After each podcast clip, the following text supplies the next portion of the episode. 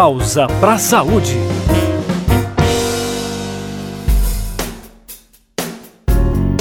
Olá, ouvintes do Pausa para a Saúde. Eu sou o Sérgio e estou com Fabrício Lázaro na edição de áudio deste programa. Nesta edição do Pausa para a Saúde, vamos falar a respeito da leptospirose, uma doença que ocorre em todo o país em períodos chuvosos e principalmente nas capitais e áreas metropolitanas, devido às enchentes associadas à grande concentração de pessoas em locais de condições inadequadas de saneamento e também com alta infestação de roedores infectados. Mas você sabe o que é a leptospirose? Se sabe o que é, sabe também como se prevenir ou procurar ajuda em caso de infecção? Essas respostas são todas aqui nessa edição do nosso programa, pois o repórter Janari Damascena teve uma conversa com o nosso médico infectologista Lourival Marsola, que é chefe do setor de saúde e vigilância do paciente do Hospital Universitário João de Barros Barreto, da Universidade Federal do Pará, e que também é vinculado à Empresa Brasileira de Serviços Hospitalares. Vamos ouvir esse bate-papo? Bom, doutor, então para começar nosso assunto desta semana, eu queria que o senhor explicasse para a gente o que, que é a leptospirose. Bem, a leptospirose é uma doença causada por uma bactéria. Essa bactéria está presente principalmente é, nos rins dos ratos, nas urinas dos ratos. E comumente o ser humano entra em contato com essa bactéria quando ele vai mexer ou manipular áreas, outros, ou até mesmo locais por onde essa urina do rato está ou por onde o rato passou e deixou essa urina do rato. E ela costuma se manifestar com uma doença leve, mas que em algumas possibilidades o indivíduo, a pessoa pode evoluir com uma forma mais grave. Certo, doutor. O senhor explicou para a gente o que é a doença e deu um, um, breve passo a respeito do que, que ela causa e, e como ela é, é transmitida. Mas eu queria voltar um pouquinho e saber o, quais são os sintomas da leptospirose. O que, que as pessoas sentem, o que, que os, os pacientes têm de sintomas que a gente possa detectar essa doença. É, a leptospirose é comumente chamada como a doença do rato. E as manifestações, o quadro clínico, o que a pessoa costuma sentir é uma doença febril aguda. O indivíduo que está bem, de uma forma repentina, começa a sentir dores no corpo, dor de cabeça, dor nas juntas e febre. Então a leptospirose geralmente se manifesta com dores no corpo e febre.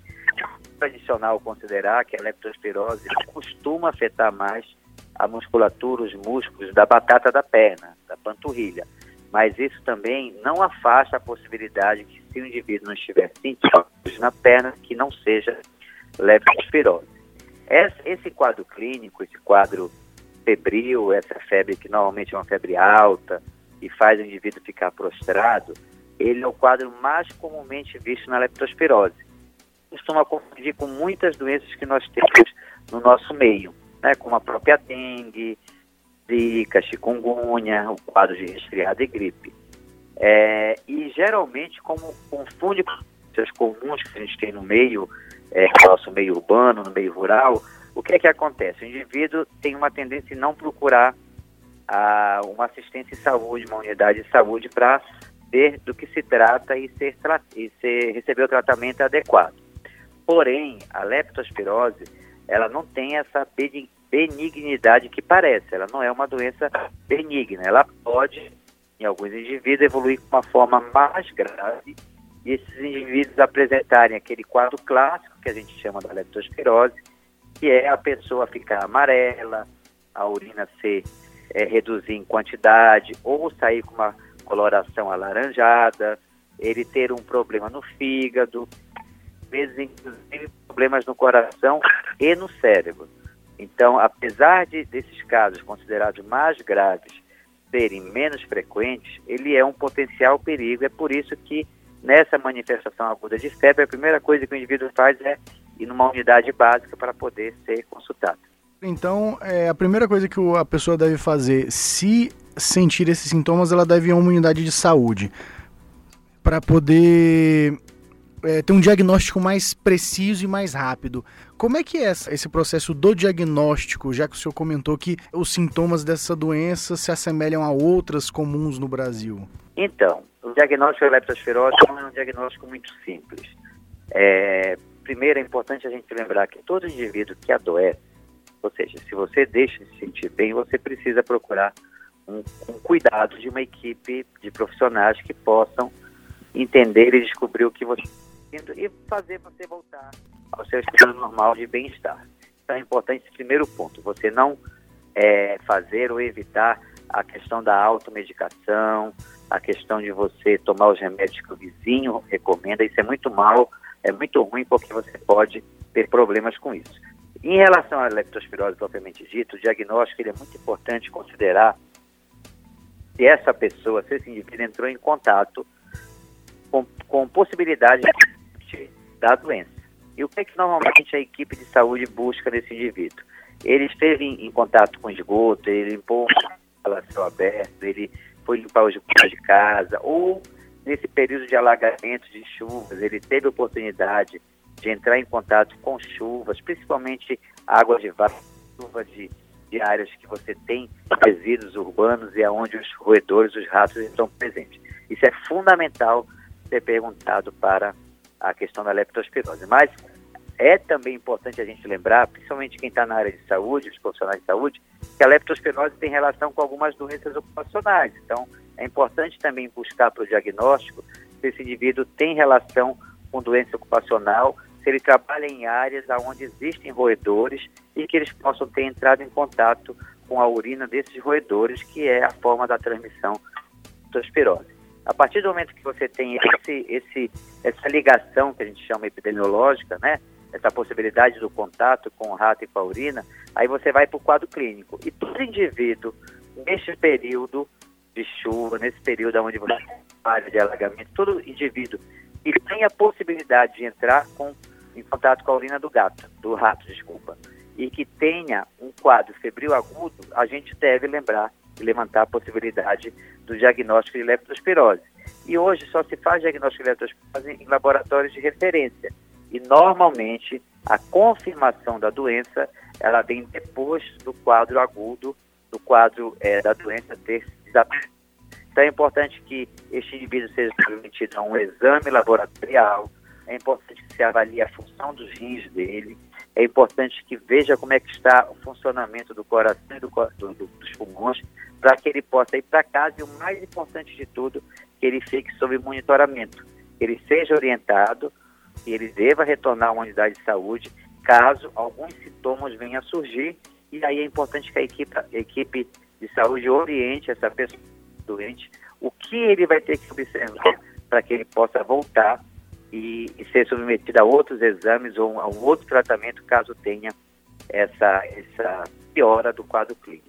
Só para a gente ter ideia, aqui no, no estado do Pará, a gente teve confirmado em 2019 como caso de leptospirose 22 casos. Né? E a gente teve mais de quase 45 notificações até o momento, de janeiro de 2019 até janeiro de 2020. E assim, a procedência desses pacientes ela é muito variada, ela vem normalmente da, da, da área metropolitana, não somente da área periférica de Belém. Então, é uma coisa também que a gente tem que ficar atento que a leptospirose no nosso meio, no nosso país, ela existe tanto na quanto na área urbana. E a transmissão da leptospirose só ocorre através da urina do rato? É, a, a leptospira, que é a bactéria que causa a leptospirose, ela tem uma relação que a gente chama comensal. Ela vive nos rins do, dos ratos sem causar mal para o rato e esse rato vai eliminar a bactéria durante toda a vida dele na urina. Então, ela precisa penetrar no corpo do ser humano. E essa penetração ela se realiza por, pela mucosa, seja a mucosa da boca, dos olhos, ou outra mucosa, ou por, pela pele, que muitas vezes tem pequenas lesões que acabam facilitando a penetração dessa bactéria.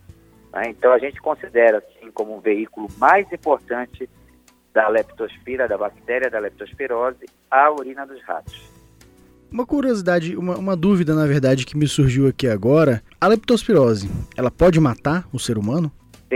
Sim, a leptospirose ela é uma doença grave, a sua forma grave, ela costuma cometer os, os rins e o fígado.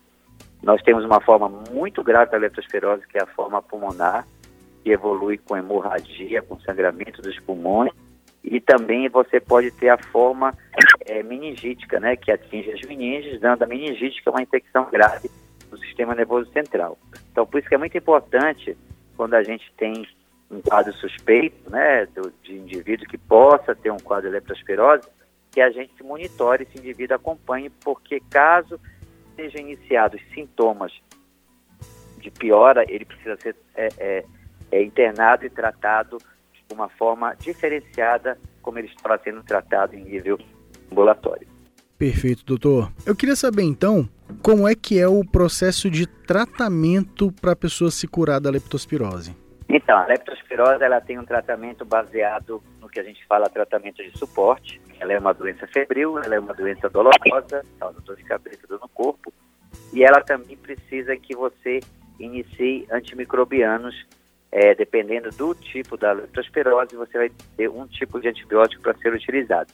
Inclusive, pessoas sejam expostas à urina do gato, por exemplo, mexeu em esgoto, houve contato, a possibilidade dessa exposição, né, com risco de adoecer, eles podem também devem tomar medicação, no caso, para que eles possam, é, para que eles não possam, desculpa, evoluir com a doença. E aí só mesmo com a prescrição médica, só mesmo sob uma criteriosa avaliação, é que o médico vai indicar o antibiótico mais adequado para essa pessoa. Mas o mais importante de tudo é o acompanhamento e o monitoramento dessa pessoa. Entendi. Bom, doutor, e esse tratamento, ele é oferecido na rede pública de saúde? Sim, sim. O tratamento da leptospirose, vamos, vamos falar sobre os antibióticos utilizados, eles são todos utilizados na rede pública e são antibióticos é, baratos, são antibióticos que nós temos em unidade básica de saúde e caso sejam internados, eles são disponíveis nos hospitais, é, tanto públicos quanto privados do Brasil. Isso é uma ótima notícia. Bem, doutor, e como é que a gente faz então para evitar essa doença? É, as medidas de prevenção de qualquer doença são baseadas nas formas de transmissão. Então, é, é, a leptospirose ela é uma doença urbana no sentido de uma doença muito associada com lixo, com roedores. Então, aonde existe rato, onde existem ratos, vão existir leptospirose. Então, a gente precisa trabalhar, é, por exemplo, resíduo lixo urbano, né? Porque onde tem lixo tem roedor, tem rato. A gente precisa é, ter cuidado quando a gente vai limpar um esgoto. Às vezes a gente vai fazer uma atividade de jardinagem, uma atividade de de limpeza de quintal, nós precisamos estar preparados, que é o que a gente chama de equipamento de proteção individual. Então, normalmente, se eu vou limpar um quintal, fazer jardinagem, limpar uma vala, eu preciso estar com luvas de cano longo, que me protejam as mãos e os braços, e eu preciso estar de botas com cano longo, que também protejam os pés e as pernas, certo? Evitar o contato com água de chuva. Eu sei que muitas vezes você está voltando do trabalho, ou voltando de um passeio e é surpreendido com uma chuva e acaba pisando em água, em poça, em vala, e aí realmente fica inevitável, né? Mas a gente deve evitar sempre que possível o contato com água de vala. E as outras situações são é, na própria casa, ter cuidado com alimentos crus, garrafas, copos, por onde possam ter passado ratos e deixado a sua urina. Então, de forma geral, essas são as medidas de prevenção que a gente tem é, de mais importante para evitar a leptospirose. Bom, tem alguma coisa mais que eu deixei de perguntar que o senhor gostaria de destacar no nosso programa? Na verdade, eu só queria destacar a quem esteja nos escutando agora que o mais importante é que muitas vezes a gente minimiza uma febre ou uma dor no corpo. Que o mais importante, independente se você tem ou não a, a consciência ou conhecimento de ter entrado em contato com o rato ou urina dele, que você estando, estando doente, estando com febre ou dores no corpo, você procure um serviço de saúde e deixe os profissionais da saúde é, fazerem essa avaliação se você deve ou não ser tratado, se você tem ou não leptospirose. E esse programa foi excelente e com muitas dicas importantes para que você possa ficar atento contra essa doença. Por hora, nós ficamos por aqui. Agradecemos a participação do médico infectologista Lorival Marsola, que é chefe do setor de saúde e vigilância do paciente do Hospital Universitário João de Barros Barreto, da Universidade Federal do Pará. E se você gostou dessa edição do podcast e quiser ouvir outros programas, basta acompanhar o Pausa para a Saúde no Spotify, iTunes ou em qualquer agregador de podcasts da sua preferência. Além disso, temos um canal em soundcloud.com barra pausa para saúde. Você também pode participar do nosso programa enviando uma mensagem para o nosso WhatsApp pelo telefone 61 99288 9677. 61 99288 9677. Mande em formato de áudio dizendo seu nome, cidade e estado. Exemplo: Meu nome é Sérgio, sou de Brasília, Distrito Federal. E então fale sua dúvida, sugestão, conte sua história ou diga um tema para o podcast. Lembrando, nosso telefone é 61 99288 9677. É isso aí, pessoal. Até mais. Pausa para saúde.